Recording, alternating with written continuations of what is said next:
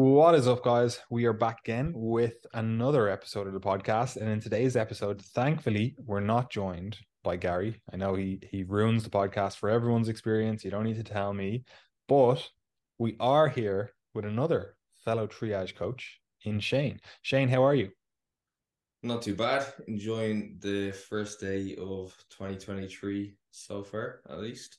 Yeah, so for some context, we are actually recording this very early in the morning on the 1st of January. So we're just highlighting the fact that we're both getting after it from day one of the year. No hangovers. Nothing. We're straight into it, straight into work. Um, but anyway, look, we're not here to talk about that. We're not here to talk pleasantries. We already had our pleasantries, Shane, before before the call, uh, or not before the call, before the podcast started, I should say. But what we are here to talk about is your well, actually, we're here to talk about a lot, but the highlight of it probably is going to be your experience last year because you actually did quite a lot last year. You accomplished quite a lot um, in two different, well, distinctly different sports.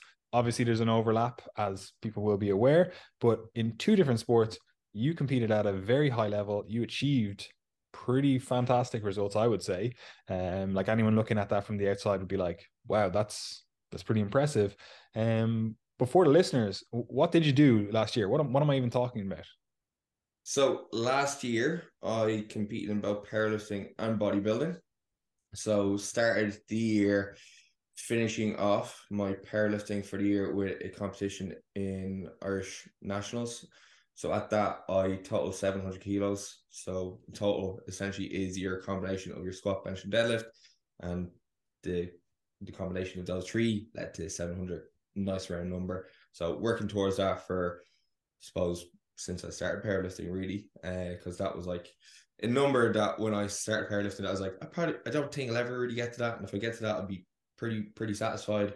And then after achieving that, I knew a few, like probably the year before, if I achieved that number, then I'd be probably in a good position to start bodybuilding prep because I'd probably have a decent amount of muscle by the time I lift those loads.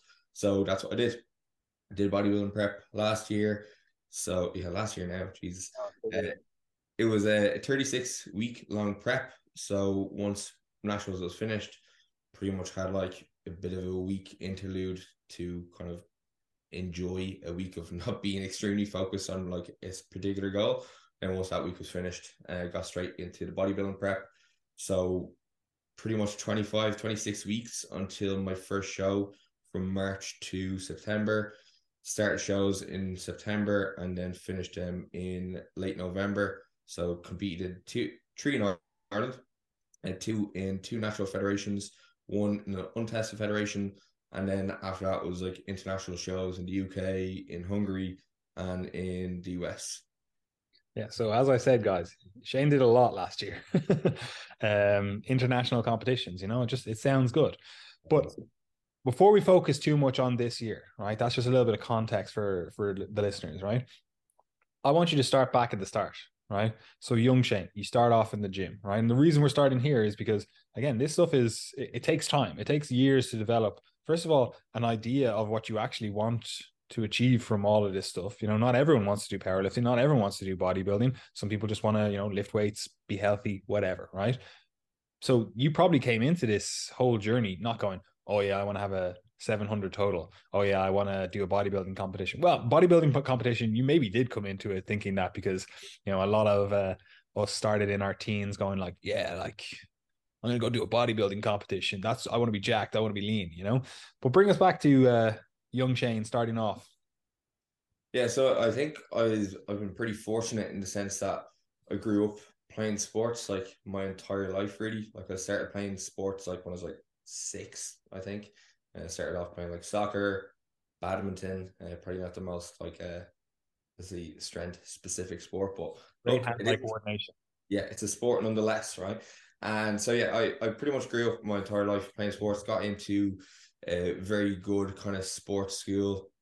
And uh, when I was in secondary school, where pretty much all me and my friends had to do after class was we had to stay in the school until like half seven. So we just had to play sports and stuff like that to keep yourself occupied.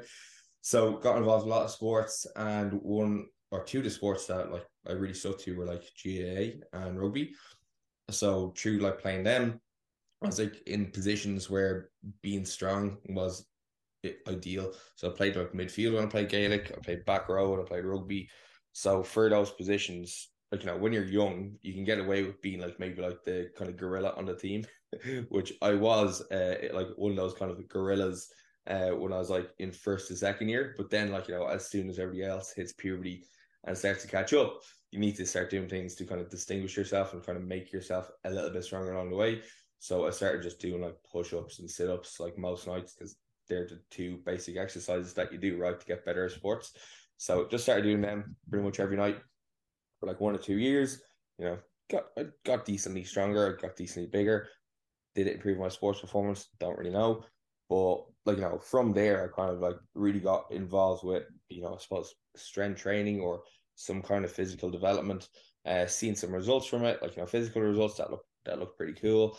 And then once you know, got into I think transition year, got access to the school gym, that's when I started like actually lifting weights for the first time. So I already had like a bit of a base behind me in terms of like physical development from like you know playing so much sports, then as well through like just doing literally I suppose calis- calisthenic training at home, and then once I got into the gym, had a good base of strength. Didn't really know what I was doing at the time when I got into the gym, but I I love going in there. I love going in there. I love push myself. Uh, there was a guy who was like kind of over looking us after the kind of uh, classing period had, had finished to make sure we weren't act, acting the bollocks. And uh, he was big into the gym and he like showed us some of the kind of ropes as to like number one, you know, how to actually train hard because like you know you can go into the gym and just be like pissing away, like you know, kicking the kicking the leg extension with no real kind of intensity, um, having no real kind of structure to your workouts. And he essentially kind of said, right, here's like, you know, a bro split to follow I'll bring it through, like, you know, each one of the sessions, showed us how to, like, you know, actually push ourselves in the gym. And then kind of from there, I kind of understood, okay, this is what each session should look like in terms of, you know, a flow to it in some respect, and actually like how I should feel during the session and after the session. And that, like, just by following that from like transition year to like, you know, uh, like when I graduated, I had built like pretty, pretty decent physique at that stage. Um, and then like college started, I suppose. Yeah, and just on that, I think it's actually first of all, in this day and age, people have access to such good information. Like you don't even realize how shit, because you're nearly as old as I am. We're getting old. Uh, how shit the information you actually used to get exposed to was. Like people complain these days, being like, "Oh, social media is so bad," but at least you have some access to information. What we had was crap, absolute dog shit, right? Um, so you kind of you find yourself in a position where if you have a we'll call them a mentor, someone to guide you, someone to show you the way, it actually saves you so much time. And that is still the case to this day. But I, I just always think it's really interesting how humans are just such natural like teachers. Like we want to show each other what we know. Like that guy who was watching over you, like he probably didn't get paid to show you guys how to lift weights, probably didn't get paid to do anything, but he was like, Oh, look, I wanna I wanna help these guys. I want to show them. Like he obviously enjoyed the gym. He was like, This is what I know, this is what I do, this is how I structure. Probably wasn't perfect, probably wasn't, you know, anything fantastic. He probably picked it up from those crap fucking magazines and whatever else that we were exposed to. But at least it started you on the path. At least it started you going like, oh, okay, so this is how I train hard. This is how, you know, I should maybe think about structuring a workout. And again, the reason I'm emphasizing that is because even a poorly put together plan is better than no plan. You know, like you just have to go out, you have to execute. And that's something that I think a lot of people, they, you know, they get this paralysis by analysis and they're like, oh, what should I do? Should I do this? Whatever. You just need to go out and, and work hard. Like the results will come. Yeah. Okay. You can get faster, better results if everything is dialed in. But the first step is hard work, you know? Yeah, yeah, it's very true because like I could I could tell you right now, like when I was following that plan, like it didn't have like the optimal frequency per muscle group. It didn't have like all the exercises laid out to fit my biomechanics. It was actually like bare bones. These are like four or five lifts to do each session. Turn up for those sessions, train hard, like you know, with a friend, and just be consistent with it. And like that was sufficient enough at the time to like get me where I wanted to be. Like I like if you asked me back then, like if I was very happy with my results, I would have said like one hundred percent. You know, and even like my nutrition wasn't the best back then. Like I was eating a shed load of food because as young was very active. Um, so I probably could get away with like you know having a little bit more kind of like lax nutritional practices, but at the at the same time, like it was really just kind of executing the fundamentals, uh, which I do think you know people can kind of gloss over because people do kind of want the like you know the one thing they're kind of missing, like the kind of the sexy kind of secret that you know they're kind of missing out on, and it's unfortunately just not the case. It's just again consistency over time, like you know applying yourself really really hard, and that will get you like a, a very very far long way, along the way. Yeah, and I think that is a, a big thing that people fall down in this day and age where we want the sexy we want the the new the novel the like oh this is this is exciting. You know you go on social media you see all these new exercises randomly put together whatever. When really people just need to f- focus on fundamentals. And i'm actually writing a few articles for our website that's just like this is just the baseline stuff. This isn't really in-depth you know niche like really dived into every single point but it's giving you this template going like okay here's how you do nutrition. Here's the basics of training. Here's the basics of sleep. Here's the basics of stress. Just so you can go somewhere and go okay that's what they think the fundamentals are. So when we reference the fundamentals eventually there will be stuff up on site where it's like there's the fundamentals. We can talk about the sexy once you're doing these fundamentals you know?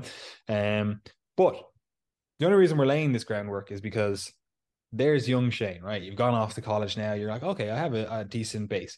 When did you start thinking about okay, actually, I want to I want to push training a bit more. I want to you know maybe do eh, powerlifting. Maybe I want to do some bodybuilding because there's a there's a point I think for a lot of people where they can go kind of two ways. Where if you're a really good responder to training, which I would say you're a, a moderate responder to training, like you've got good results, but I wouldn't say you're just a uh, super athlete, hyper responder. Like you go into the gym and you go, boom, muscle just fucking packs on you, strength just packs on you. But it's not like you're a, a non-responder, like a low responder. It's not like you're like, oh fuck, like I'm not getting any results. I'm doing everything right and nothing's happening, right? You're a kind of moderate responder, which I think actually, uh, surprisingly, a lot of people fall into that case and they don't they don't really realize because they're not consistent, right? They think they're a low responder when really they just need to train for longer or maybe train a little bit harder, right? Um, and it's rare that you see these like hyper responders, right? So you're you're fucking bang average, right? Sorry. I, I definitely would agree because like at the end of the day, like if I was an extremely high responder, like I would have won every single show that I did this year. I would be in like the top three of like my weight class in powerlifting, right?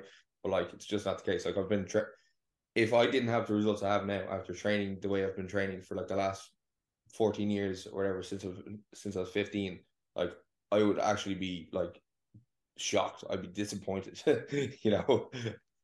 That's why I always say people go like, "Oh, you must be on steroids or whatever." I'm like, if this is the results you get from steroids, I want a refund. I need a new dealer. yeah. um, but right, so you're you're an average responder, and again, as I was saying, like people can kind of go two ways. If you're a really good responder to training, it can almost disincentivize you because you're like, oh, I can always just do eight weeks of training and I'll be in good nick, right? So they don't stay consistent. Then you have the opposite case where you get these people that are really like low responders. And again, they can go two ways where they're like, oh, like I'm just not getting results. So I'm not even going to try. Or they're like, I'm not getting results. I need to go deep on this stuff. I need to really figure out how to get results because I just I don't get results, so I want to know what's wrong. What am I doing wrong? What am I missing out on? You know, um, so was there any point in that kind of journey when you got into college where you were like, okay, maybe you're just keeping up good habits, you're taking away doing your gym three, four, five times a week, like especially for guys, a lot of the time there's a social aspect to it as well, where you're like, I'm going with the lads to the gym or whatever. Now I go to the gym in the morning, so all the lads are like, oh, I'm sleeping ridiculous. um, but there's a social aspect to it. College, what's what's the timeline there? What's the what's the kind of beginnings of the vision for you? So I think like when I got into college, um, probably like a lot of people, I was a bit of a a bit of a lunatic in my my early years. Like you know, I was definitely prioritizing more drinking and partying than studying and uh, training. That's that's uh, just some honesty there for you. But like you know, then you know, training was still happening in the background, uh, very very much so. Just wasn't as kind of consistent as like focus as it was like when I was in school. I'd given up playing rugby because I couldn't commit to traveling up and down from like Dublin to Drogheda, you know, two three times a week, as well as like giving up days of the week weekend where I could be working and earning money to play for to play sport. So training was like my only actual kind of like physical outlet like uh, left after growing up all these years with with sport. So I think like naturally as I was like going through the process of like you know living the college life and having training going and on in the background, I did get to a point where you know, wasn't necessarily seeing the same kind of level of results as I once was uh, when I was in school. And I did need to start kind of like level up like my kind of approaches as such. So I did start like following some people on like YouTube.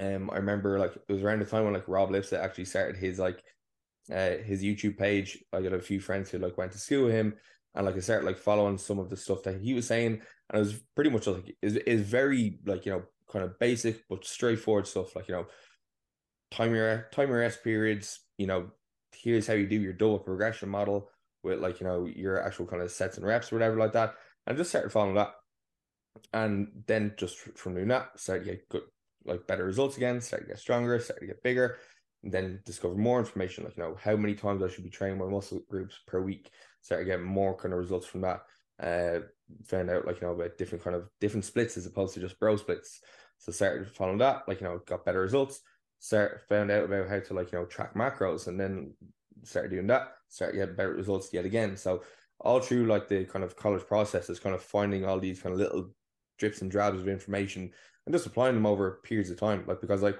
one thing I was just very uh very uh, diligent with was like once I did find out about some kind of method, I was very much I very much wanted to be consistent with it for as long as I could because like I knew if I just kind of chopped and changed things, then like you know I wouldn't see any kind of results realistically. Uh, and also there is like a learning curve for any of these like you know methods as well that you do need to kind of familiar familiarize yourself with.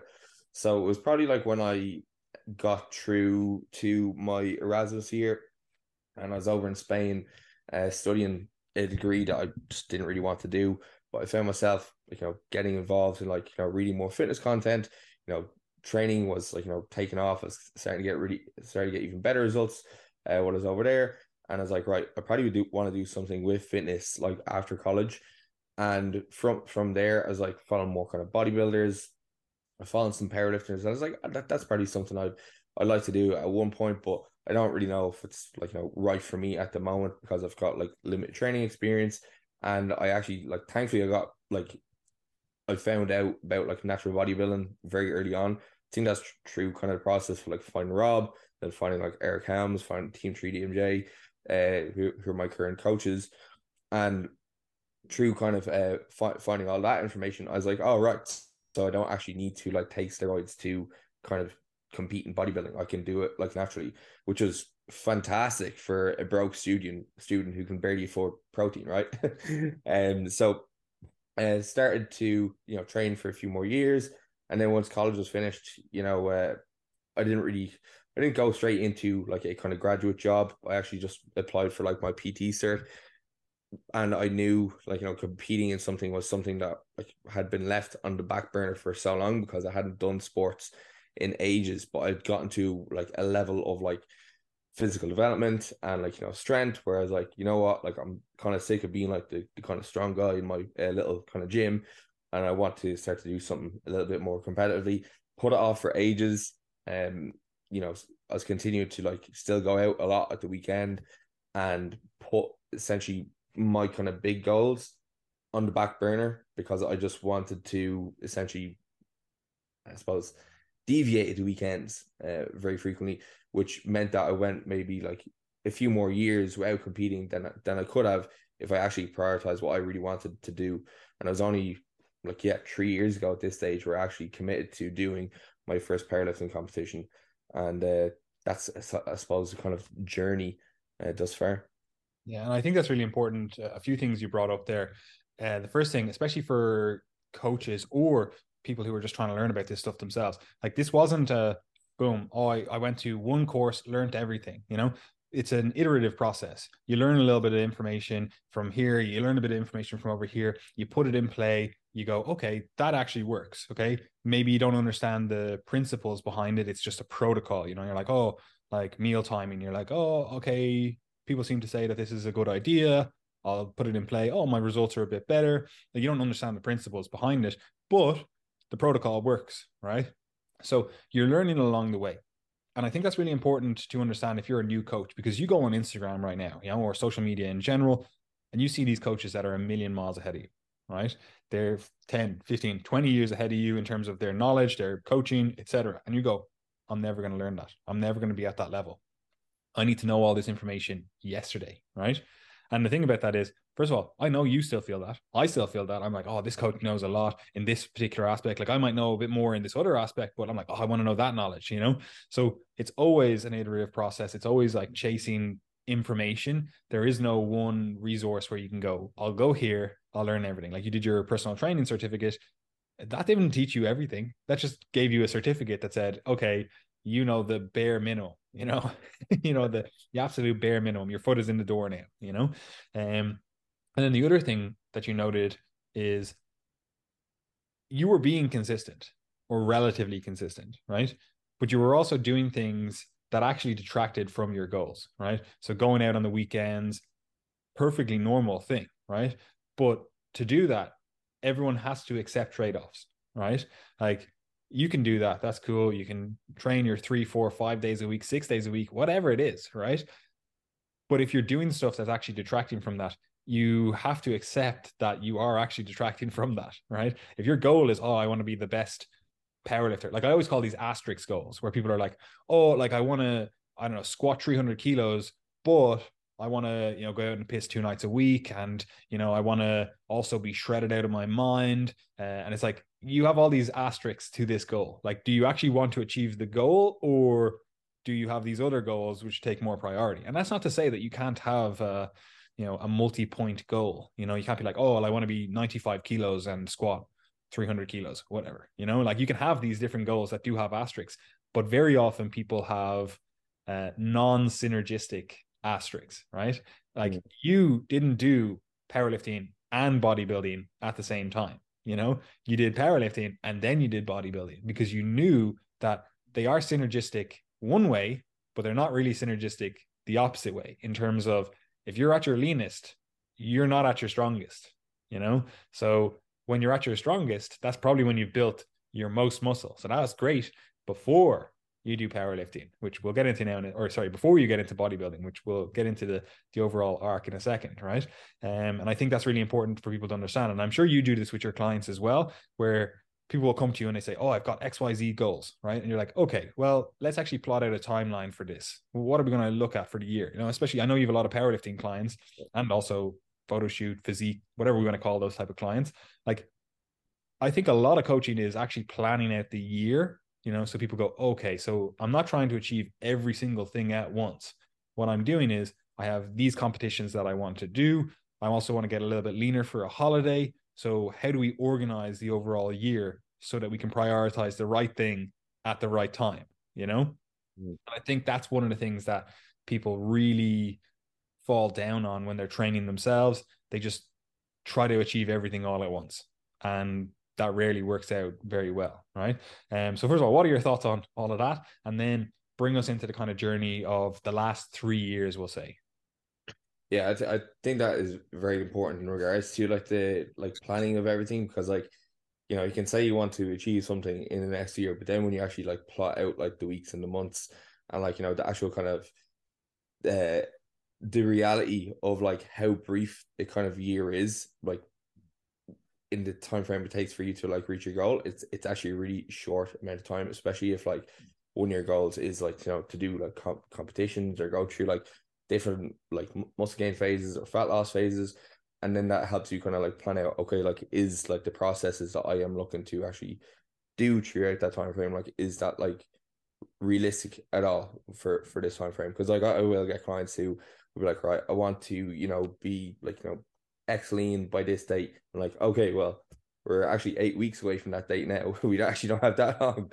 Do you realize like the amount you may have to suffer if you do want that level of leanness uh, by that date? And it's like, okay, well, maybe we need to take a step back. Maybe we need to kind of uh, manage our expectations here a little bit. And that's essentially what a lot of coaching is, isn't it? It is like it's planning and and managing expectations. And if you've been through the process a lot of time yourself, you do kind of understand like you know what the trade offs they may have to kind of make along the way or two, uh, which you know when you are trying to put your foot down and uh, get involved in competing, like depending on like you know what your environment is like, what your support net- network is like, what your life is like, like you will have to make like a lot a lot of trade offs. Like uh, within my kind of social circle, I wouldn't have a huge amount of like you know my kind of core close friends who like are really involved in the gym who like you know even understand competing. Like over christmas i've had had like conversations with them like explaining like the difference between sports like why i would even put myself through what i put myself through.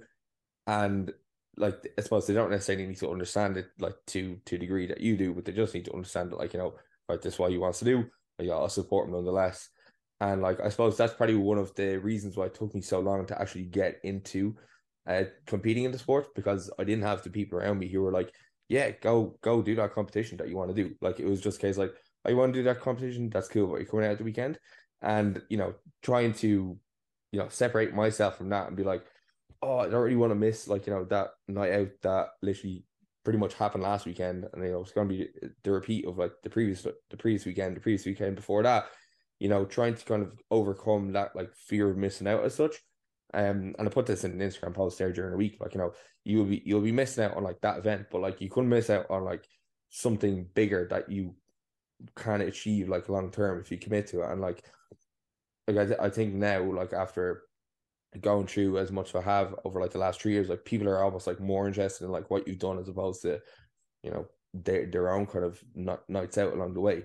You know, so you're not really kind of missing out on anything as such, but you will have the chance of like missing out on like you know achieving the kind of bigger goals that will add more kind of value to like your own life. Um which is kind of like yeah like you know for me that that has been competing. So I was supposed to go back to uh one of the parts of your questions like so yeah started started a power like competing in powerlifting like three years ago. So I realized I couldn't just do it alone. And um I got in contact with as powerlifting uh, when I was working as a PT in Flyefit, and then from from there, essentially, just signed up to my first powerlifting competition. I didn't like have a huge amount of like competition specific training behind me. I think I I joined abs in like March, compete in my first powerlifting competition in August. So what's that like five or six months, something like that. Um, whereas actually like following a powerlifting specific program. Before that, I was doing like strength training, but I wouldn't say it was really kind of tailored towards like me being the best powerlifter. It was like almost like a hybrid of like powerlifting and bodybuilding style uh, training. And then just from that, did my first competition, went in with like no expectations because I've never done a powerlifting competition before. The aim was just to like you know complete all my lifts, have fun, you know, do as best as I could. And I did, did pretty well for my first meet. I went eight for nine. I only missed one lift on like a, a bench command, which was annoying. look, what can you do? First time, first time mistakes, and I think I was total like six twenty or something like that for my first one. And um, like yeah, I mean that was like the the start of it, and then once I got that first competition, done, I was like, right, I'm kind of hooked. That was really really good fun. So I'm definitely gonna do more of these. hmm.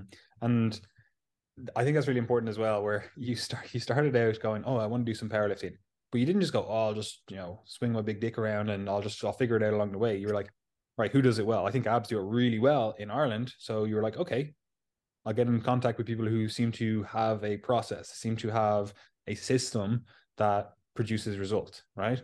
And I think that's really important when you do have bigger goals that especially aren't necessarily the more generic. Not to say like powerlifting isn't it's a it's a pretty big fucking sport, you know. Um, but it's not like your average Joe on the street is like, oh yeah, for powerlifting, this is how you train, you know. Whereas I feel like for body composition, there's a lot more information out there. A lot of more people will be like, oh yeah, like I have a rough idea of how to train for body composition. Now it might not be perfectly accurate, right, whatever, but I think it's really important that you reached out. You go, okay, so I need I need someone to teach me how to do this stuff, you know, and that was abs. So after your first competition, you did all right. You did, you did good, right?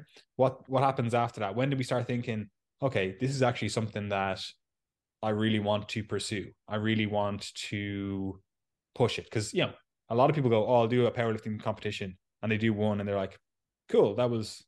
I just wanted to tick the box, say I've done a powerlifting competition. Yeah, I've always gone to the gym. I wanted to do a powerlifting competition, see how big my bench was. You know, um, when did you start thinking like, okay, this is actually something that I could, uh, I was gonna say make a name for myself in, but you know what I mean? Like you could kind of go like, this is something that I could see myself competing in regularly.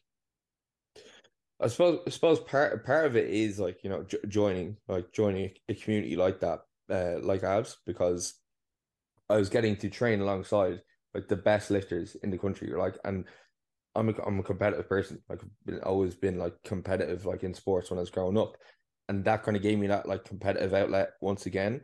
And also with powerlifting like you know you get your total you have an objective number which you can define your progress and bump that up over time and kind of see like you know your actual what you're doing in the gym like adding up literally adding up towards something over time. So having that as something that like you know every couple of months when i do meet and be like right how am i doing with my training am i getting stronger you know if i see that total jump up by 100 kilos over years i probably have gotten a decent amount of muscle as well and just, just just on that, just to sorry to interrupt. That's so important for people starting in the gym.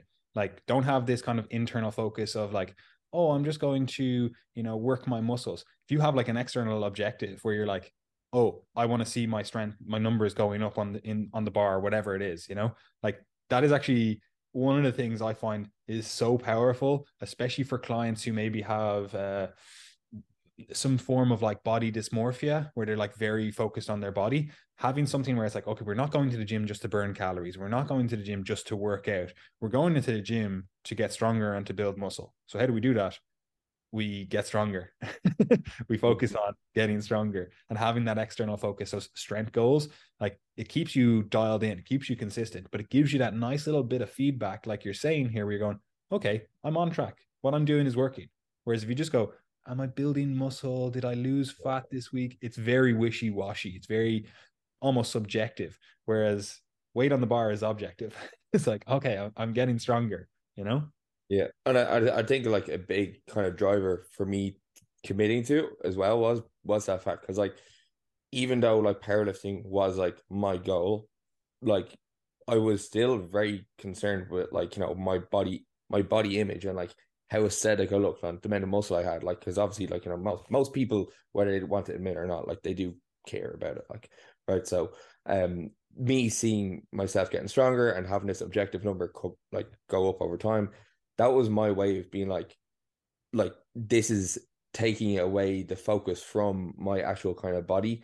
But I know that the fact that I am pursuing all these numbers and it's something that's keeping me very consistent with the process of actually training and showing up to the gym and fueling myself for performance, then that over time I will see the body composition changes that I want. And like definitely like in the back of my mind when I did start powerlifting was always the idea that I would like to do bodybuilding one day. But I didn't want to do bodybuilding straight away because well, number one, I knew I knew I did not have the muscle mass that I would need to actually be competitive. And again, as I mentioned, I'm a competitive person. I don't want to just show up and just be like, like be a number. Um, like even like when I did my first powerlifting competition, like I did want to be competitive, even it was my first competition. I shouldn't necessarily have that goal. Um, which is again probably one of the reasons why I waited so long before I did it. But anyway, uh, like bodybuilding was always there as like a kind of background goal, but I wanted to wait until I did have the amount of muscle mass that I thought would be needed to be competitive to get towards that point. But if I just like spent those years not having some kind of objective focus or if my objective focus was right how many centimeters on my bicep grew like the last 12 weeks like that would be it'd be miserable and like you know it would be very disheartening because if anybody's like measured their bicep grow over like you know that meant that that meant time period like you know unless you're in gear it's gonna be pretty disheartening. Um never never measure your calves because they don't grow. That's yeah. that's the key. Um but but yeah so i suppose like once I got involved in like the more kind of competitive side of the powerlifting, like and I was involved in the community, like you know, training around the people who were much stronger than me. So it's no longer the big fish in the small pond. Is now they're like sm- small fish in fucking bleeding ocean. Um, that kind of like humbled me in a in a sense that like you know, it humbled me in like you know where I actually was in relation to like the actual best in the country, then in relation to the best in the world, uh, and it also showed me how much more progress I could make because like my kind of mindset, like with any of this kind of stuff, is like, well, if this guy's doing it, like why can't I? You know, and I think that's like, I think it's that's a kind of a mindset deficit that a lot of people do have is like they see other people who have like you know these amazing results. For like, I'll never be able to get those results. It's like, well, if you oh, you'll never get those results if you don't if you don't try. Like you know, I I will never let myself I let never let myself down uh, because of my efforts. Like like I'll always like opt to train with the guys who are bigger than me, uh, down in in the gym because like you know that's where I want to be. You know, and if I fall short of like those goals because I tried, then I I can't necessarily be disheartened. But if I decided to always kind of go to, go down towards like the smaller acts and train to smaller guys and try to be the more kind of dominant guy, then like you know, then I'm just gonna be kind of fooling myself realistically of long term. And that's again like when I wanted to go to do my bodybuilding bodybuilding competitions, I wanted to go towards like the biggest competitions that I could do purely for that reason. I wanted to see where the gap was between me and the best and like what type of work I need to do to get there. And again, if like you know they're where they are, like why can't I be there in like five to ten years? Yeah, and I think that's really important where you can't control the results. You know, like there's no control over the results that you get. What you can control is your effort. You know, that's what you're actually in charge of. You're in charge of showing up. You're in charge of putting your best effort in. It's not just oh, I ticked the box. You know, I did whatever. You are in control of that stuff. Now, obviously, there's external factors. You know, you're tired, you have work, whatever.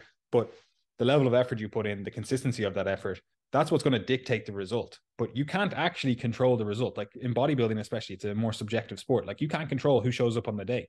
All you can control is how you look on the day.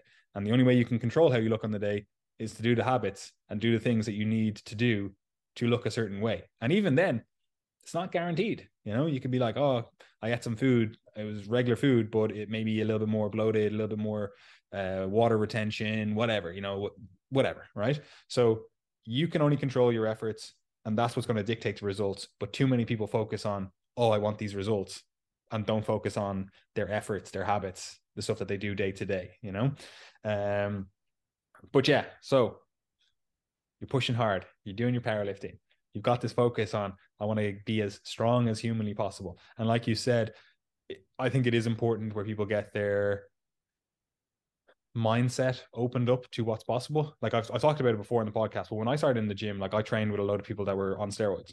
And I just thought that was normal in terms of not being on steroids, but just the ability to lift certain weights, to look a certain way. Like I was like, I didn't even know about steroids. I was just like, oh, this is just what happens as a natural consequence of going to the gym. You just get stronger. So I started seeing people like, I don't know, deadlifting in the 200s. And I was like, oh, that's just normal. That's just what you just keep training hard and you'll eventually get there. I didn't know that they were on steroids, you know. And now looking back, I'm like, oh, okay, so that's that's why they were doing that, you know. But it actually expanded my horizons so much in terms of like I just see like I'll be in there like doing RDLs or something with 200 odd on the bar and I'm doing a set of eight, and I'm like, yeah, that's just normal, you know, because I grew up with that as being a normal thing, you know. Um, and I think that's what a lot of people are missing. Like if you just go to a commercial gym where people are just trying to get their quick workout in before work, you know, and you're thinking, oh, I'm, I'm really, really strong because you're stronger than all these other 40 year old individuals. Like obviously that's completely different than if you're in a powerlifting gym and you're, you're training hard, you're training hard with all these people that are international competitors, etc. Right. Like it's most people have a mindset deficit, like you said, you know, it's like if you can actually expand that out, open it up, it changes so much about how you actually approach all this stuff. Yeah, no, I, I would 100% would agree. And I mean, like, I suppose that's why a lot of people will also like uh kind of make themselves like not start because they don't necessarily think that they can do or they don't think that they will be good enough like where where they where they are right now is good enough, or like that they will never be kind of in the position where they want to be. And it's like, you know, you, you do really need to kind of put yourself in these situations and do kind of try because like that's like the only way that you are actually going to see like you know where you measure up to people. And I suppose like that's probably one of the toughest things about like getting involved in competing is that like you are literally going to be measuring like your capabilities against other people and that can for for some people can be quite daunting especially if they have never been involved in like competitive sports previously because you know like unfortunately it's it's very cliche but like there always is going to be people who are going to be much better than you like despite your efforts. It's just the way the world the, the way the world really.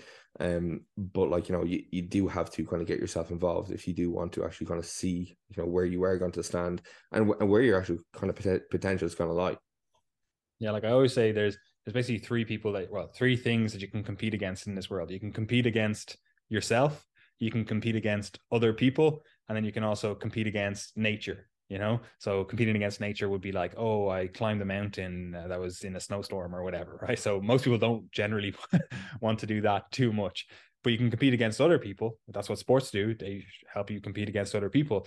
But a lot of the competitions are actually competitions against yourself you know? It's like competitions when your body or your mind is telling you oh like you should just give up you should just quit you should just do whatever it's like you actually have to kind of have an alter ego that's competing against yourself are you making yourself better? Are you pushing yourself to be a better version of who you are? Are you stronger than you were yesterday? Are you stronger than you were a year ago? Like for you, for example, like I presume you don't want to compete in powerlifting until you are like, all right, I have a good shot of getting a higher than 700 kilo total. You know, like it's not about just competing, it's about competing and being better than yourself. You know, like I don't think especially when you get into competitions for a longer period of time, like you don't you don't really care about beating other people. Like obviously you're competitive, you want to beat everyone else on the platform, you want to have that that gold, you know. But that's less about the what it's or that's less about what it's about, and it's more about you being better than you were the last time you competed. You know. Yeah, no, I, I definitely would agree, and I, I mean, like that's kind of like it's probably like the one of the, the tougher elements that I found of like doing bodybuilding uh, because like obviously I, I'd be able to compare like the two sports against each other and like with powerlifting as I suppose like one of the reasons I got into that before doing bodybuilding uh, aside from the muscle mass thing is like well you know it does have have that objective element to it like you know I get to compare my last performance to my current performance you know, I am going to be assessed on my squat, my bench, and my deadlift. And like, you know, nobody can say whether I lift that weight up or uh, lift it like lift it up and down or not. Like once I'm hitting everything to like competition standard, right? And I have that like objective marker of my progress. And regardless of where I place in competition, I can compare my my actual kind of best to the last time. So that could be like you know a five kilo total PB, like like that that's all it could be right? And if i go out and tell somebody you know they're like oh how, how your powerlifting competition go? I'm like I, I did five kilos better than the last one. And they'd be like that's amazing man. I could have placed like you know paddy last in that competition but it wouldn't matter because i did better than i did last time right whereas like that's one difficult thing that i found about bodybuilding it's like it didn't have that same like level of like objective marker for not only for myself but then when people would ask so like when somebody was asking me like how to get on the Europeans, I'd be like, I look better than I did last time, but I didn't place, you hmm. know, and they're like, oh, that I'm sorry to hear that. It's like, it's like, no, I, I, I feel like I did better, but you know, I just don't have the placing to back it up. Right. And it's like, like that, that's kind of annoying. Like you have to kind of be comfortable with that. Um, like yourself, you have to be quite, quite kind of, uh self-aware i suppose as to like you know like your own kind of capabilities and your and your abilities um regardless of like you know what other people may think because like i suppose with with bodybuilding you're not necessarily being like you know it's assessed on like something objective you're doing it's more so like you know this is this is how i think you look in the day like this is how you meet my criteria and this is how you stand up in that criteria against this other guy you know so that's kind of like one of the like the tougher aspects of like the sport and like one of the reasons i didn't get in, involved in it for so long because again like you know with powerlifting you know, regardless where where you start, you're gonna get have your kind of time to shine on the stage. You know, like you're kind of like nine minutes there, open the platform, doing your lifts. Everybody's gonna stand up. Everybody's gonna cheer. Everybody's gonna like you know, go go mad when you get your last deadlift. Whereas like on a bodybuilding stage, like like the the audience for the most part, unless they don't know you, like they don't really care about you, uh, judges, you know, you could show up on a day and like the judges literally have one you and they're like, right to the side of the stage here, and that's it. Like that's your that's your prep finished. You know, which like like if you did not kind of build up like the kind of level of I suppose mental resilience to get to that point, and then that's your prep finished uh, with that kind of disheartening experience. Like that'd be like you never want to do sport ever again. Hmm, hundred percent, and that'll bring us on to last year, I suppose. You competed in powerlifting, and then you competed in bodybuilding. What what did your training look like in the run up to powerlifting, like your last competition? And how did that change then going into bodybuilding? And then I suppose, how do you plan on changing it going forward? Because I know you now still have these kind of mixed goals where you're like, I want to push bodybuilding a bit more, but I also want to return to the powerlifting stage in the future. So take us through the last, I suppose, whatever year and a bit, and then how you intend to change things going forward. Yeah, so I suppose I started towards like the kind of 700 kilo goal, like maybe like mid 2021 or early 2021. Because like the previous competition I did, I, ch- I thought like 660. So I was like, right, like the next kind of tangible goal for me to get in powerlifting is like 700. Like, you know, it's a big, nice round number and it looks pretty, looks pretty cool. Uh, again, we'll have reached a good level of physical development by that stage. Uh, so I started working towards that. Did a competition. I actually did worse in the final competition than I did in the last one. And one of the reasons for it, I would say, is because I just continued to kind of I was following the abs the abs system, but I was self coaching underneath it as such, right? And that meant that I was doing a lot of things that definitely were for my best interest, but also things that weren't for my best best interest too. I didn't necessarily have anybody objectively kind of calling me out on like making poor like load decisions, uh, which just ultimately led to me not having the best competition that I could have. Then after that, I did re- reach out for like one to one coaching through through the system, um, and then that through that kind of process between like maybe August to March in nationals, I like went from like the six sixty to seven hundred just through getting that one to one coaching and having somebody to tell me each week, right? This is these are like you know your lifts that you're doing. These are the lows that you should be doing. Don't do any more. Don't do don't do any less. You know, just having somebody there to actually because I'm the type person that like I will when I go into the gym, I'm always going to try push myself as as much as I can. Like I will like you're what is meant to be an RPE seven, like you know, I'm going to push that up to like RPE nine. so I need somebody there, there to to tell me like you know this is what you need to do, um, as opposed to like also auto regulating myself because I was just fool myself into thinking that it's like easier than it should be. Um, so I I, I need that kind of coaching, and I was training like four four times a week. I did have like one day in there that was like off program, which is pretty much just like arms and delts because I wanted bigger arms and delts. Um, whether it happened or not is a different story. But uh, I trained my by powerlifting program like four four days a week. Um, like Tuesday, Tuesday, Thursday, Friday, Sunday. Uh, that's how essentially I, I how I did the program, and then that pretty much lasted up until March uh, when I when I when I uh, finished nationals. And then when I did start doing my more kind of transitionary period from powerlifting to bodybuilding, I was following a similar program, but there was just way more volume attributed towards like more kind of like weak parts. So like things like my delts started getting a huge kind of boost in training volume because with powerlifting program, like you're gonna be attributing all your volume towards like your competition lifts and the variations that are going to help you kind of bring up those competition lifts, right?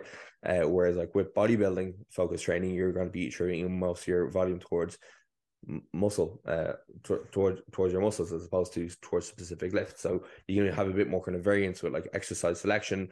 Um, but I did still want to keep up you know, squat, bench, and deadlift because that's all I've been doing for like the last three years. It's a huge part of like my identity, and like I've gotten to the point at the, at nationals where I was like the strongest I'd ever been. So I was like, I really didn't want want to see like all that strength like fade away as soon as, and like you know, just go from like squatting like three times a week to like just jumping on a hack squat. uh, just like could I, I could not get the same level of like arousal for a session, uh, like doing that type of thing, right? So I was like running singles pretty much like from March uh, when I finished nationals up until May, and then when I in May, I think it was like May or June, I went over to Spain, and like the kind of main reason why like I was still doing powerlifting training up until that stage is because I I still training down labs, so to train with everybody down there, I need to be following somewhat of a similar kind of approach. I was training in a group as well. So like I had that kind of good group environment, you know, me and guys pushing each other.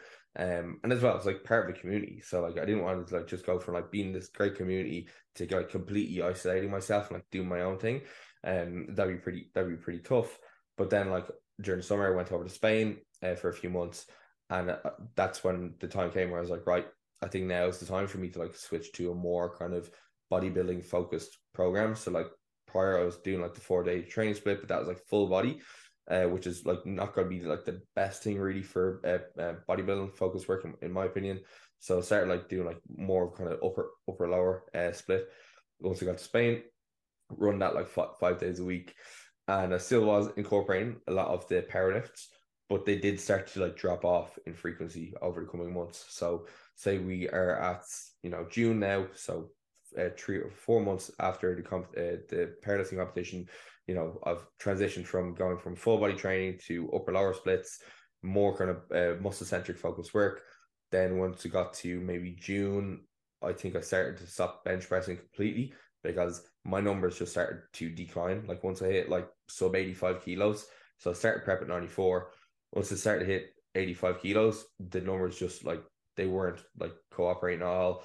Progressions like weren't happening. I was really just like, you know, trying to like beat a dead horse essentially. So I just started switching out for things like I did like a Smith machine press, did like machine chest press, uh, dumbbell chest press, things that I could like have no kind of top end kind of metric to work towards and have some new movements that I could set goals on as opposed to just tr- comparing my like leaner 85 kilo self towards like in my top level performance of like 90, 94 kilos or whatever like that right and then just over the course of like the next few months you know things started to drop off even even more so in regards to the powerlift so I think once we got to August just stopped squatting completely just the amount of actual like fatigue I was getting like not only physically but like mentally going into sessions because I was still squatting like decent amount of weight. Like by the time it was like uh, 80 kilos, I was still like squatting like 200. And like while my body was physically able for it, the mental like like mental effort I had going into the gym to actually kind of get myself ready to do that set. Um as well. Like my bracing just was not what it once was. Like I I described to a lot of people when I was like doing like deadlifts like RDLs and like squats even leg press towards the end of prep, like I felt like I was gonna snap a lot of the days. Uh, just like the, the sheer load that you're using, and you, and you don't really feel like you can kind of brace as well. Um, so like yeah, tr- like the kind of whole kind of transitioning process, there was like a kind of incremental like switch from like oh, okay, this is like, the way you're training for for performance. Okay, now it's training for like more, more muscle focus. We're gonna now switch from doing your more kind of full body training where you're getting a frequency per lift very, very, very, very frequently towards training for upper lower split, where you're uh, trying more optimally to recover your body parts between sessions, then started to gradually decline with the actual kind of spe- specific, uh, specific specificity of the power lifts to give you more kind of exercise, uh, more bang for your buck exercises that are going to stimulate your muscles more often, uh, as opposed to just driving unnecessary training fatigue. And then towards the end of the competition period, it was just a case of okay, we don't want anything else in the program here. It's just going to cause more fatigue than is necessary, and everything is going to be here geared towards like stimulate stimulation of like the muscles. Yeah, uh, that's just the last point. There is really important for people to realize that. Well, actually, the whole point really, it's like just because you have goals in certain exercises or certain exercises are good exercises for a specific goal, such as muscle building, like you know, you're like your squat. You know, it's not necessarily the best quad exercise. It's not the best glute exercise. It's not the best any of these exercises but it gets a lot of stuff done, you know? So happy days. That's exactly the opposite of what you want when you're incredibly lean, fatigued because of low calories. You don't want something that hits everything because that takes so much energy away from you. And like you said, there's also the mental aspect where you're like, oh, I used to be able to do 200 kilos for eight, whatever it is, you know? Uh, and you're like, now you're like, 180 feels very heavy. you know, you start actively seeing the numbers decline. And, you know, maybe on a, a relative scale, you know, it's like, oh, well, now I'm 80 kilos and I'm lifting X amount of weight. And it's like, uh, this is 2.5 times body weight, whereas my best was only two times body weight, whatever it is, you know, you can make all these like jumps, but it's still absolute terms.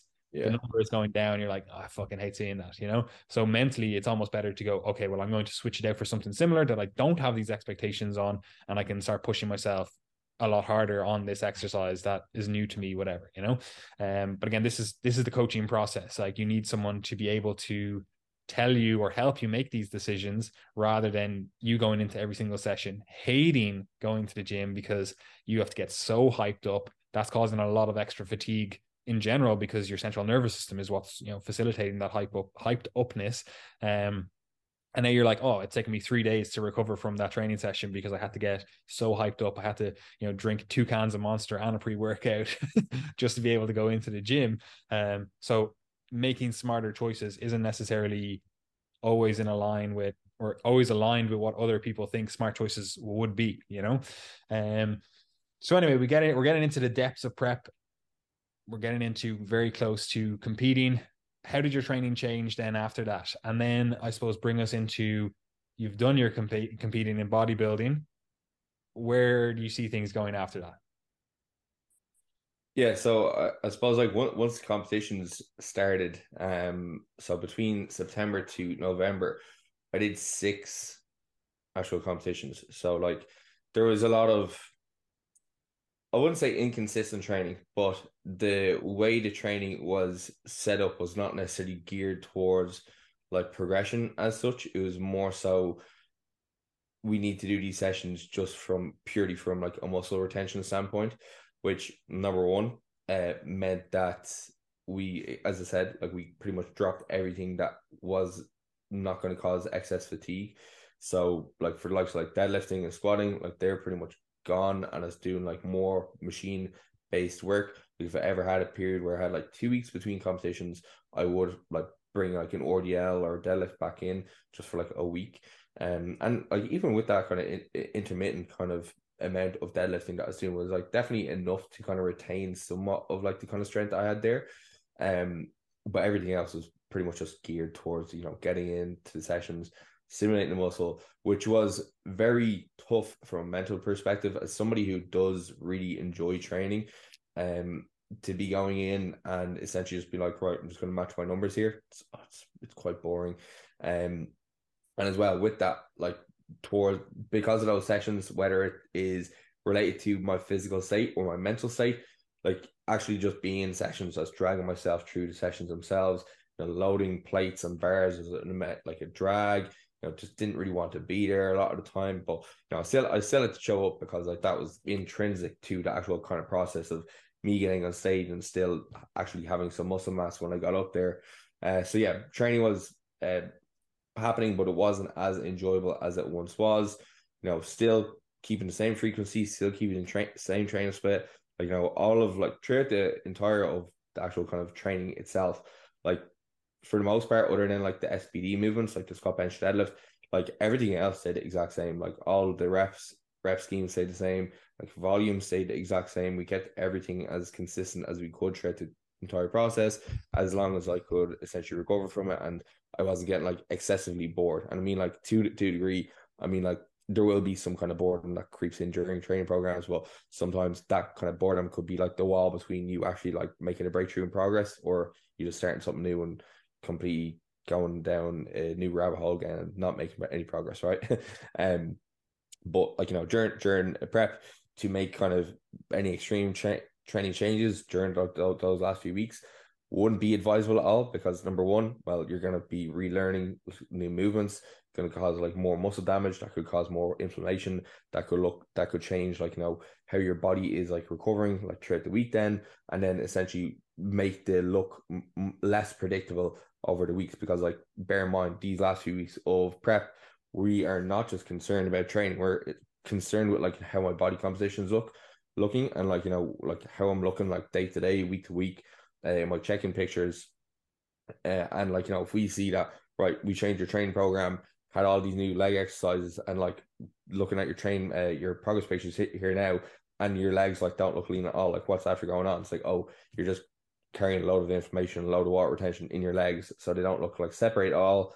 If you know you did that like the week before a show, or you trained your legs way too hard uh, the week before a show, like I did like one of the shows, like you're not going to look as like kind of lean or like yeah like ripped in your lower body as you potentially could could right so want to keep everything pretty much as fixed as possible the less changes that you need to make in a bodybuilding prep towards the end like the more uh the more repeatable the look is going to be uh between like you know how you look best during the week and how you're going to look best on stage but also like it just means that you have to actually like manage less stuff. Like ideally you want to just be able to like like manage your food and energy output like for the most part. Like you know you even want to keep like water and, and sodium for example fixed. You don't necessarily want to have to manipulate those too much. If you just like manage those like energy intake and your expenditure like that would be like the ideal scenario for like any prep right? Um so like that was essentially what like like my peak week training looked like. Like essentially coming into peak week you know no tra- no training changes at all. Maybe like two two days out from a show I was like not training at all. But even like throughout like maybe the kind of first half of the week was essentially like following more of a deload kind of protocol where like reduce sets. And that was pretty much it. It's just going in with the idea of like I'll just stimulate my muscles here. And then towards the latter end of the week drop off any tr- kind of fatigue that I can so then when I show up on stage day I look like as kind of rested and kind of lean and shredded as I possibly can yeah and this is the thing there's a lot to bodybuilding training, not necessarily in terms of, well, there's a lot to it in that. I was going to say it's not necessarily in terms of the actual building, but in terms of the competing. But there is actually a lot to it in terms of the building as well as the competing, you know? Um, and this is how this is the kind of stuff that you coach people through or at least that you want to coach more people through i know you do a lot of like physique photo shoots and stuff like that and um, but i know you have a goal this year uh, for getting a few more people onto stage in terms of bodybuilding as well as powerlifting. Um, so this is the kind of stuff that you kind of need a mentor for. You know, like you mentioned earlier on, like you get coaching yourself, you know, and the reason you get coaching is because it's actually so beneficial to have someone else in your corner helping you make decisions. Because coaching is a a collaborative process you know? Like i don't know my client comes to me for example and they're they're a new client. Like i don't know what they already know about their body you know? So we kind of have to collaborate and go okay so you find these exercises work for you these ones don't blah blah blah. You know you need someone in your corner. It really does help especially when you have grander bigger goals. Like you're saying oh i want to be competitive in powerlifting and i want to be competitive in bodybuilding you know like you need someone in your corner helping you you know um so we won't get too far down the rabbit hole of bodybuilding specific training. We might get you on in a future podcast to discuss that stuff um, and maybe even powerlifting specific training as well. And now, obviously, there's a huge amount with the diet going on. That's a huge part of bodybuilding. Um, well, yeah, more so than powerlifting. We, we won't we won't touch on that too much. Um, but take me through now. What's the plan, right? So you've competed, you've done all your things, you've learned a huge amount in terms of how to actually compete in powerlifting and then how to actually compete in can't even speak bodybuilding what's the what's the plan going forward what's the kind of thought process now of all that you've learned how are you taking that into crafting a plan of action i know you're still getting coaching but again it's a collaborative process what's the plan going forward with training okay so like i suppose like now i'm about seven weeks post competition and like straight away, like my kind of like main goal is like, right, I'm sick of being like so small. Like even though I was like shredded and like I looked jacked, like like in person, I was I was 76 kilo, right? Um, and I'd lost a lot of what I would deem to be more valuable than like you know my body composition. Like, but look, looking looking jacked is great, right? Look, it looks cool for pictures, but you know when you get there, it's not necessarily like the most appealing place to be. Um, and especially as somebody who really enjoys training, I want to get myself back to being as strong as possible because I, I knew that, you know, I, I felt my best when I was heavier, bulkier, and stronger. Like I love going into the gym, like and like it's the ego, like purely like when you're in the corner, like you know, squatting massive loads and people like, what's going on over there? You know, like I, I like I like that feeling. Um so I, I do want to get back to that. So for me, like you know, you know, if you look at somebody leg press doing like huge weight, but like regardless of how many plates you have in that, like nobody's being like, wow, like because you can you can really kind of cheat your way towards like having ten plates per side. Um, so I want to get back into doing like SBD movements as as soon as possible. So it was a case of once I did get back in back from the states, I started like reintroducing these movements and started like reintroducing them like you know one time week frequency. Uh, first off, just get myself familiarized with it, and I started to increase the frequency up to like two uh, two times per week. And like now we're like seven weeks post competition, and I'm pretty much ninety percent of the way towards my old strength. Uh, of like you know where I was like when I finished powerlifting, which is know it's a very quick kind of time scale because like at the time you're like I don't really know if this is like gonna come back uh, too soon. Like I think like my first squatting session after Worlds, I did like 140 for like a very hard set of five, and like I did like 182 the other day for five, like pretty handily. Um, and sim- similar with like bench and deadlifts as well.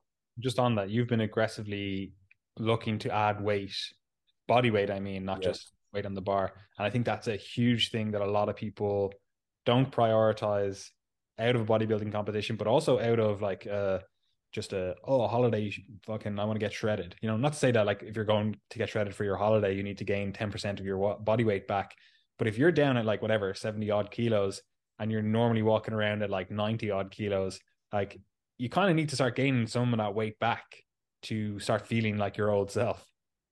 Yeah, you know, de- definitely like because like as I said, like you know, uh, when like last last year, like in June, like once I hit like below 85 kilos, like that's when things like really started to like go awry for me, like in terms of like strength, in terms of like, you know, uh, my hormones and all that kind of stuff. So like that, all that stuff started to like get get affected once I did like reach a certain like level of leanness. So post competition, we did want to start like adding more weight weight on to my body, um, pretty pretty quickly. Uh, with with the aim of like I wanted to get into a position where I could actually like train and recover to a sufficient degree, uh, and actually like get to the point where like my body would actually be accept like accepting like you know new levels of muscle mass as opposed to just like recovering what had to be recovered from what was lost over like the last few months. Uh, so like with with that then uh, over like the last like few weeks, like it has been like kind of Christmas period. So like I've been training as consistently as like that kind of time period would allow me to because I'm moving to Canada in like the next two weeks. So it hasn't necessarily been as consistent and rigid as like prep was because I don't necessarily need it to be as consistent as and rigid as prep was because the goal now for me is not like as immediate as it once was. So I'm not going to be competing in the bodybuilding season now until 2025. And like even now in terms of like powerlifting, I don't think I'm probably going to do a powerlifting competition till either like summer this year or maybe even closer to Christmas because as like you know you mentioned I don't want to compete again unless I'm close to where I finished off powerlifting or I want to at least be like even five kilos ahead of like where I was last time, right? So I need time to actually kind of build myself back up towards that. And unfortunately, it, it does take uh, like a long time to get towards that like kind of level of strength because like I suppose it would be like an elite level of strength, I suppose. I suppose so. Like I do need to kind of give myself time to actually build back up towards that. Like if I did it, like I actually qualified for the Irish Nationals this year, and like you know I could have done it, but like if I was to do it and like total like fifty kilos less than I did in my last competition, like that would not be like satisfying for me, and I actually feel. Uh, I feel I'd almost embarrass myself because I'd be taking up a spot for somebody who could do better. You yeah, know, it's almost, it's almost. I would agree. It's almost disrespectful where you're yeah. like, like on two sides. You're like you're given this opportunity, but you don't want to take the opportunity from someone else who's been training just as hard and hasn't done a bodybuilding prep in the meantime. yeah, it, it, it literally just being do, doing a competition for the sake of doing it. Like you know, and again, I, I'm a competitive person. I don't want to compete unless I can be competitive. So I need to give my give me myself that time, and also just take my take my foot off like the competition kind of gas, so to speak, over like the coming few months and the coming few years. Because like I think about like all the things that have happened in like the last few years building up towards this bodybuilding season.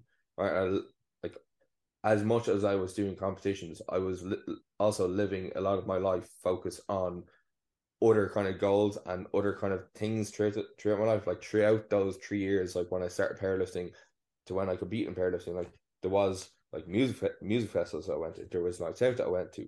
There were periods of like times where I had like you know three days off the gym because I couldn't get to the gym or because like you know I was suffering from like hangovers or something like that, right? Or I had more of my focus like geared towards like you know improving my education or improving my business. And like you know, these were all things that like you know I could work towards at different periods throughout like those kind of three years. It wasn't all geared towards like this is like my ultimate end goal. It just meant that like when I like entered into a competition, the actual kind of intensity towards one of those goals got turned up a notch. Right. And that's essentially the kind of process I'll be going through over the next three years. And again, I think about like all the progress I've made in all areas of my life through the last three years and think about like the amount of progress I'm going to make in the next three years.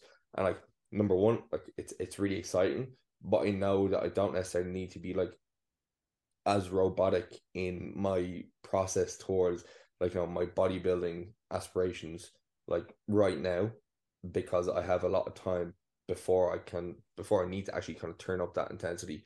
And realistically, if I was to try to upkeep the level of intensity that I had like in those like last few months of prep, like it would be unsustainable. Like I'd have like no friends, uh, I would have no clients, um, like you know, there it would just be it would not be a supportive process. And at the end of the day, like this is this is a, like like bodybuilding, like competing, like powerlifting, all that kind of stuff, like that. It, they're hobbies, right? At the end of the day, like they're just like nobody cares if I do them. Like the only person who really cares if I do them is me. Like yeah, again, I might get onto podcasts like this to like chat about the experience, and and it's cool. It will help some people along the way. But at the end of the day, if I, if I don't do it, like you know, it like it doesn't really affect anybody else other than myself.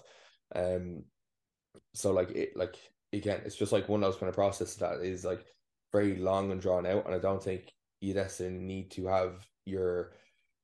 I don't think it needs to be like, you know, I don't think you necessarily need to be as like single minded towards a goal for an extended period of time to actually kind of achieve it either. Uh, because at the end like you need to have, unless you are a robot who has nothing else in their life, you need to have this more kind of holistic approach, uh, all encompassing uh, mindset towards like the actual kind of endeavor. Yeah, I think that is a really good analogy in terms of just thinking of it in terms of dials. Where like, look, right now I've turned the dial up on competing, right? It can't stay turned up forever, or else all the other dials have to naturally be turned down. And some of those other dials you need to do, like you need to have a job, you need to be able to have clients, etc. You also want to have a loving relationship. Now I know Emma was competing as well, so there's that aspect which we didn't really touch on, but um, there's all these other things that they're still key attributes or whatever you want to call them in your life that you care about. You can't just leave all those dials turned down just because you've turned one up all the way, you know? So, okay, it was turned up for the last while, dial that back down. It's still within the nice little like range of here's the minimum, you know, that is acceptable, and here's the the maximum. It's still in the middle somewhere. It's not like you're just doing the the bare minimum. Of course, sometimes, some weeks, some months, whatever, it might be turned a little bit lower, but overall you're still in the kind of sweet spot but that allows you to turn the dial up on other things you know? Like you're moving country. It's like that's a major life like change you know? It's like okay so you're turning the dial up on that other thing. You're not going to be as focused on your training for the the week two weeks as you move and you do whatever. Your diet's not going to be absolutely dialed in perfect but you're still doing the the kind of sweet spot the, the middle. Your your dial isn't tur- turned up to the top but it's you know you're still doing well with it you know? Um and I think that's we we talked about this before, where you know I always view your life as uh, various seasons. Like there's different seasons throughout your life. It's like sometimes you're in a competitive season, sometimes you're in a like building season, etc. You know, um, and I feel like right now you're going in for the next like three years of a nice building season. So a lot of that stuff can be we'll call it automated. It can kind of put it on a, like a and yeah autopilot. We'll say you know it's like you know what calories and macros you roughly need to hit. You don't need to be eating out of Tupperware, eating like, oh, I like the exact same foods every single day. During prep, you might have done something like that because it just gets rid of a lot of variables, get rid of a lot of like mental thinking. Um, but now you're like, oh, I, I can eat out, I can do XYZ, I can enjoy food a bit more, you know? Um, and I feel like you're in a nice building phase. And obviously, look, that also comes around with your business. Like right now, I know you have loads of spaces open for for coaching because the last year or so you've had to limit your numbers purely because, like, I know you like to provide a high level of service, and with all the other things that you had going in you, or going on, you couldn't provide that high level service to 20x extra clients you know um, but i know going forward you do have a lot more client spaces available um and obviously this is also part, like you were saying you spend some time on your education different phases or whatever. Like i view this year as well for you as an education experience. Like you learned a lot about competing in powerlifting competing in bodybuilding and that's only going to help you with your clients going forward as well you know? Um but i suppose is there any like I know we've we've kind of touched on it, but what's the kind of goal in the next five years, we'll say? Because I want people to also think that you want to set three, five, ten year goals with bodybuilding, powerlifting, all this kind of stuff, because it does take time to actually build something. You know, you often see uh, physique competitors of various types, you know, bikini competitors like women, uh, men in like uh, men's physique, less so with the bodybuilders, but even there, you do see it as well, where people compete every single year and they don't actually make a huge amount of progress year on year. You know, like they might make some progress, like a year is a long time. But if you take it that you're going to do a competition, you're going to spend the next, let's say, 10 to 12 weeks probably recovering from that competition. And then you've got what? Three, four months of actual good building before you have to start dieting again. You know, so you've only got four months, we'll say, before of actual like building your physique if you're then going to try compete the next year you know? So i uh, much more am an advocate of taking a couple of years in between competitions. Um, but what is your thought process on that especially as it relates to you? What, what's your thought process in terms of when do you think you're next going to compete? Is it going to be powerlifting first or is it going to be bodybuilding? What's the story there? Yeah, yeah. So, so as I mentioned, I, I probably won't, won't do a powerlifting competition until like summer or like around Christmas time uh, of like 2023. And like, again, like powerlifting is, while it was probably towards the end of the bodybuilding prep, something I didn't really think I was going to be keen to get back into. It's what has built me a decent amount of like the base I have right now. It's something that gives me a huge amount of enjoyment in my training.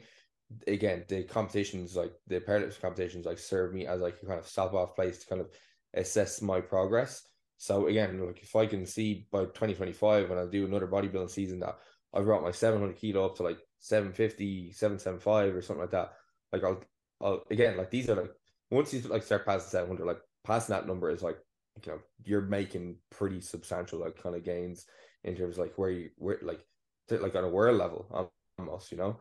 Um so I want to get like as close to like kind of almost like a world elite level standard as I possibly can over like the next few years like in powerlifting. Like one of my like long term goals with powerlifting is to like represent Ireland at one stage. Like that would be just so cool. Um, to get onto an international platform. Like again, doesn't matter come first or last. Like just be up there wearing an Irish singlet would be amazing. So like that's like one of my long term goals with that. So I want to just continue building like whether like again whether I that takes me until I'm a master's like when I'm like what I think master's like 39 or something like that. So like if it takes me up to then, like that, so be it. Like that's like one of my kind of overarching goals of powerlifting. Uh, and then like the powerlifting goal along the way is just continue building that total up and you know have that as my kind of benchmark of like on my physique development process. And then by the time I compete in 2025, I should be a little bit more jacked. And then with like the with the bodybuilding, I suppose because a lot of it is going to be related to you know those increases in strength and like you know increase in muscle mass over time. Like you know, I definitely will be like setting some kind of like body weight goals as such um, so like my peak weight that I've ever been at was like 98 kilos, uh, which was like April in 2021. And like I want to get back to around like that kind of similar weight, but like at a better body composition, which hopefully by this stage I will have a little bit more muscle mass along the way. So it should look should sit on me a little bit better by the time I get to it. Now I'm 86 at the moment now, so I'm like what nine, 10 kilos uh, since I finished the uh, bodybuilding shows, and like now like that kind of rate body weight increase is kind of slow down, so I probably won't reach that that like actual peak weight until potentially like the end of 2023, if not like the kind of mid or start of 2024, which is completely fine. I want to have this kind of body weight increase to be relatively slow and gradual, especially as I am like at a more kind of like uh sport adva- advanced level of training advancement at, at, at this stage. So it shouldn't be kind of fast process. And um, so then in regards to like th- those kind of being kind of goals I can work towards. So like, you know, seeing that kind of the total move up over time, you know, it was related down to like my processes day to day, me showing to training, uh, me kind of setting smaller kind of training goals along the way, to get myself towards them. Like that's like something I can control. I can control my body weight increase up to whatever the 98 odd kilos.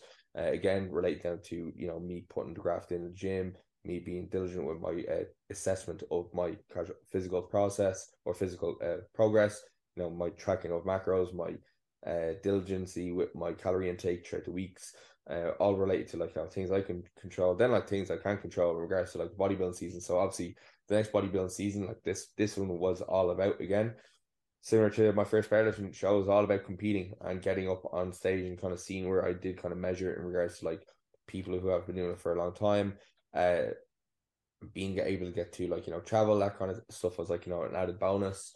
But I would like to again by the time I do compete in bodybuilding again would be to like one would be to win an overall like just to win an overall in, Ir- in Ireland would be class because I will I won the my two classes uh, at the at the Irish competitions but I didn't win overall which so overall essentially is like you win uh, between like you know the the lightweight bodybuilding, the heavyweight bodybuilding, the middleweight bodybuilding, the novice, the masters, the teens, the juniors, and you're like the best of the lot of them, right? And I didn't necessarily win either of those this year, so that's like one of the goals I have.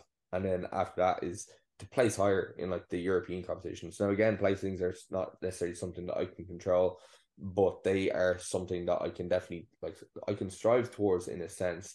But it is just gonna be related down to well, number one, who shows up in the day, but how much kind of effort I put forward in like the next uh, two or three years. Yeah, hundred percent. Um, anyway, do you have anything else to kind of wrap this up with, or anything else that you want to say to any of your avid followers who have been uh, following your journey along the way? Because obviously, look, it's realistically only starting. You have another twenty years of yeah. good competing left in you. You know, uh, so do you have anything else to to say? And what kind of people are you looking to work with in terms of coaching this year? Because I know you do have a, a, good few places on your roster open. Yeah, yeah. So I suppose like uh, one thing you did mention uh, in regards to like the kind of seasons. So like this year, because obviously last year I had to take I had to take my foot off the coaching gas in respect, like while I was giving a lot of attention towards current clients at the time. You know, uh, my capacity to like take in new people um, and kind of give them the same level of attention as I would have been giving, like even towards what myself for a time period. It was was definitely definitely limited, right? Because that's one thing I did find a little bit kind of more challenging uh, tr- throughout the prep. Like you know, as, as stuff started to get a little bit harder, you know, started to get a little, little bit more like impatient with things. Uh, so like definitely like one one actually kind of interesting thing with with uh, bodybuilding towards the end, it's like you definitely like start to like lose a lot of like apathy and, and empathy, or you become a bit more uh, apathetic, um, just as a result of like you don't necessarily have much emotions left towards the end of prep. Just a case of I'm gonna get up and do my things. and That's it. Um, but like you know that that's restored now. Okay, very very much kind of reassuring you that uh, that is restored. So yeah, over the ne- over the next year, I want to help more people essentially geared towards their competitive goals, right? Because there's going to be a lot of people who are in a, who are in a similar situation to how I was in a few years ago, where they've like maybe had these goals like on the back foot or on the back burner, and they have never really kind of like uh, committed themselves towards that. And like one thing that does help massively is just like well number one having a coach but like also just like committing to the process like there's there's nothing that's going to make you commit to more, a process more than number one entering into competition number two paying somebody to make sure that you get towards that competition um and that's essentially like what what what coaching can do because like like I know for a fact if over like the last three years I did not have coaching towards these competitions that doing, I would not have done nearly as well as I, as I would have. Um, like even like working with my own coach at the moment for for bodybuilding, like he's taught me a lot uh, in regards to the whole bodybuilding process, and then tr- putting yourself through the experience as well kind of teaches you even more so about that. Um, but like I, I know for a fact there will be a lot of people who just have not necessarily kind of put their foot down and say, right, this is something that I'm going to do. So, you know, if you are looking to get involved in competing, whether it be powerlifting, whether it is can like thinking that you would be right for uh, bodybuilding, like you know, do do get it, do get in touch, and we can have a chat. Because uh, like even with like with the bodybuilding, like I will say, I I don't think it's probably something that I would almost advise people against unless they are like like two or three years uh outside of like living the kind of like more bodybuilding kind of focused life because it, it is intense, right? It's not like an easy thing to do. Like you do have to make a lot of sacrifices along the way. It's it's long drawn out. It's not a holiday. It's not a holiday diet, right? Like it's a it's it's a real test of like your your kind of mental kind of character. So like it would be advisable that you do get in touch because like if you have not been living, you know, a a very consistent uh, bodybuilder esque lifestyle for like more, uh, or for like you know more than two years, like you probably need a little bit more time to one develop the muscle mass that you need to actually get on stage uh, and like you know be very proud of what you will have built by the time you do diet down uh, but also just make sure you have like the foundational habits in place that will actually get you to stage without like falling apart mentally uh, by the time you get there. Yeah and i think this is important as well because both bodybuilding and powerlifting are multi-year goals right? Uh, but that doesn't mean that you need to have coaching for all those years you know? Like you just need someone to set you up correctly. You need someone to put you on the right track. You need someone to go, oh, these are the things that you should be focusing on. This is how we would roughly design a program. This is how we'd roughly design the diet to help you get to those goals in two or three years' time. You know, um, now obviously, look, the best case scenario is to get coaching the whole way for three years and then compete. That would be obviously the best case scenario.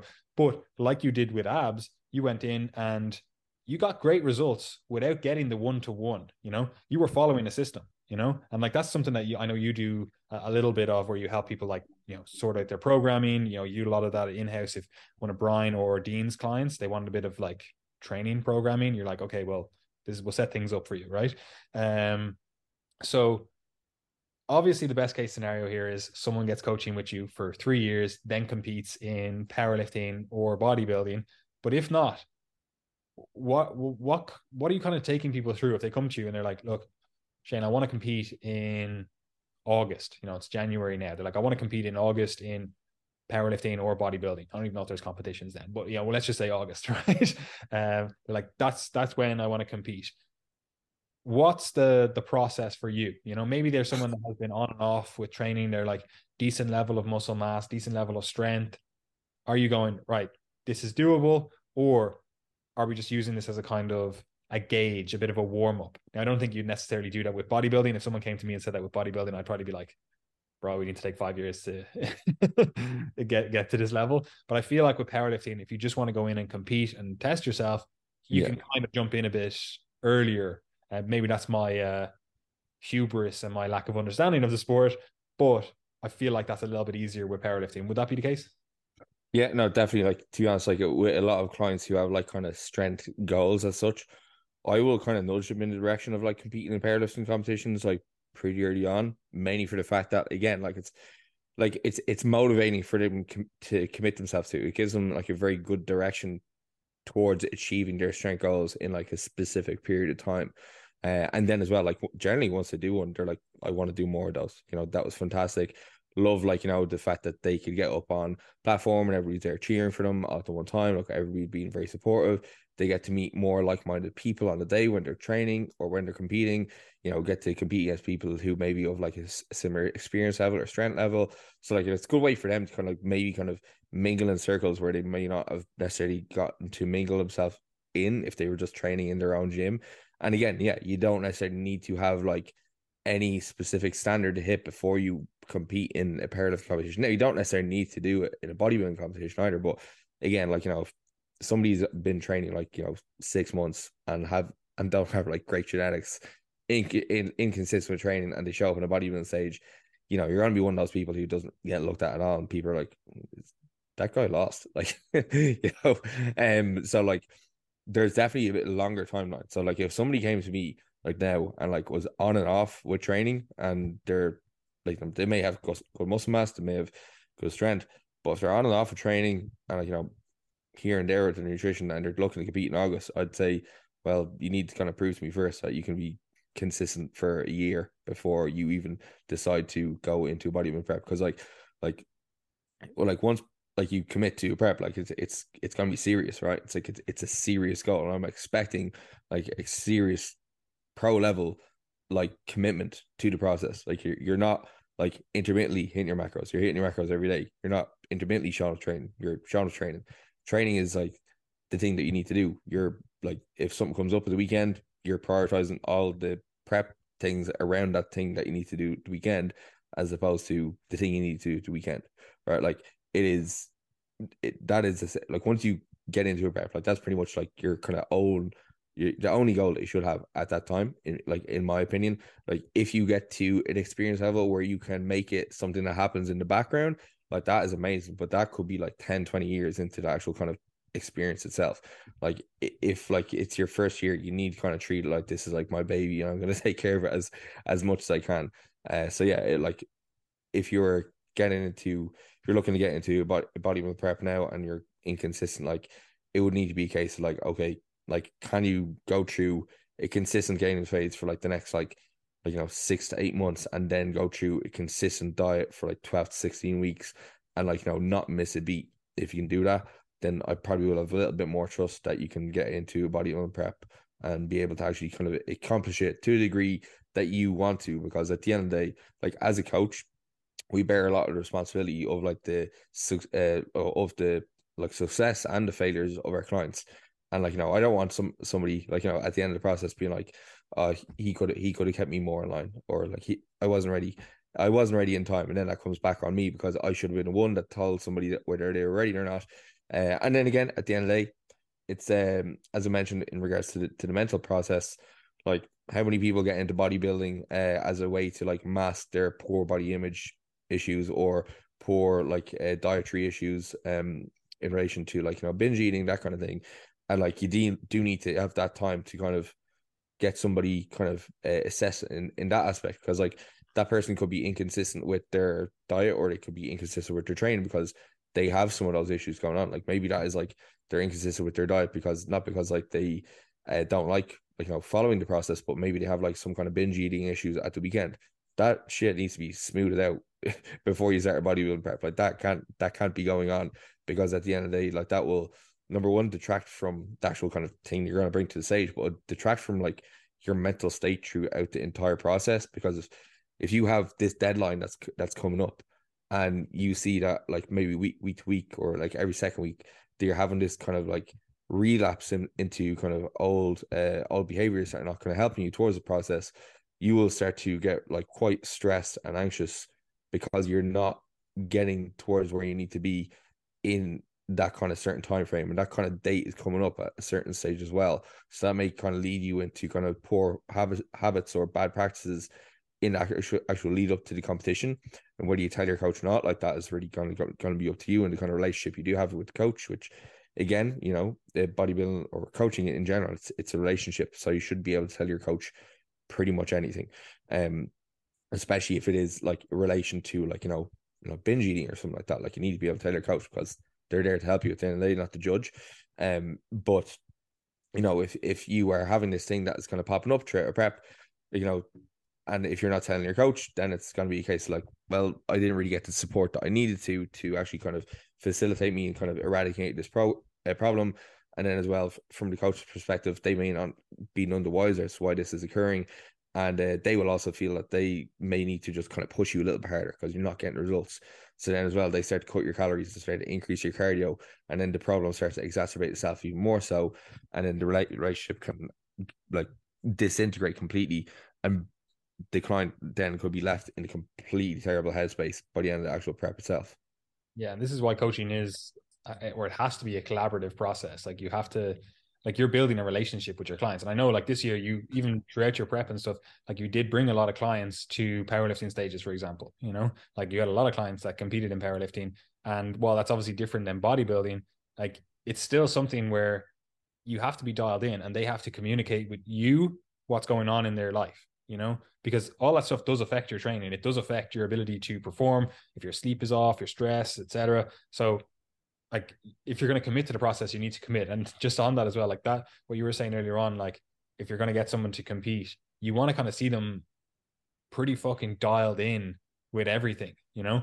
That's what I say to people who want to, you know, do steroids. I'm like, look, you want to do steroids because you think it's a quick fix, but let's see if you can stay the course for whatever 12 16 weeks with good training good nutrition etc before you even consider that stuff because very often people go oh i'm going to go on steroids to mask all their other crappy habits you know they're not getting the results that they want because they're not actually committed to the process you know and mm. um, where i'm like look commit to the process for six months, get your calories and macros dialed in. Not, we're not deviating from that. You know, okay, yeah, a little bit over here or there, fine, but you're 99% dialed in with things before you even consider any of that stuff. And very often people do that and they're like, oh, actually, I don't need I don't need to do this. I'm actually making results, or I'm actually getting results now. I'm actually making gains, you know. Um, but anyway, look, we'll wrap this up here. I'm sure you'll be on the podcast again, and everyone obviously should be following you because you know there's a lot of exciting things coming up uh, over the next few years for you. Um, where can people find you on Instagram? Yeah, so you just follow my Instagram, which is at s story 94 and then you can also follow my YouTube. So I haven't had a video in like the last month just with Christmas. I mean, like nobody really wants to see me documenting like me going on nights out and eating like a pig uh, during that process. Well, the last video actually was me eating like a pig, so maybe you do. Um, but you can follow my uh, YouTube. Just uh, type Shane Story or Powerlifter the Bodybuilder. So yeah, I suppose like the next series will be coming out like very very soon. So uh, yeah, make sure you are following along to follow my kind of journey throughout the process, as well as keep up to date with like uh, client results, um, things like just in general information I, I share on Instagram as well. And yeah, thank you very much for having me. Fantastic. And I will have it linked below where all Shane's stuff is. Um, and also, I will have linked the online coaching page. So if you're interested in getting coaching and you're like, oh, look, I want to talk to Shane, I want to get coaching with Shane, you can either get in contact through there or you can contact Shane on Instagram. I know you chat to people in the DMs, see if they're a good fit for you, see if there's someone that, you know, maybe you could take to the stage, or, you know, maybe you're just looking for body composition results. They just want to get healthier, fitter, stronger, generally more muscular, whatever it is you have a lot of clients like that as well. Um, so yeah, look, anyway, guys, we will see you in the next one. That can't even speak. And I hope everyone has a fantastic year.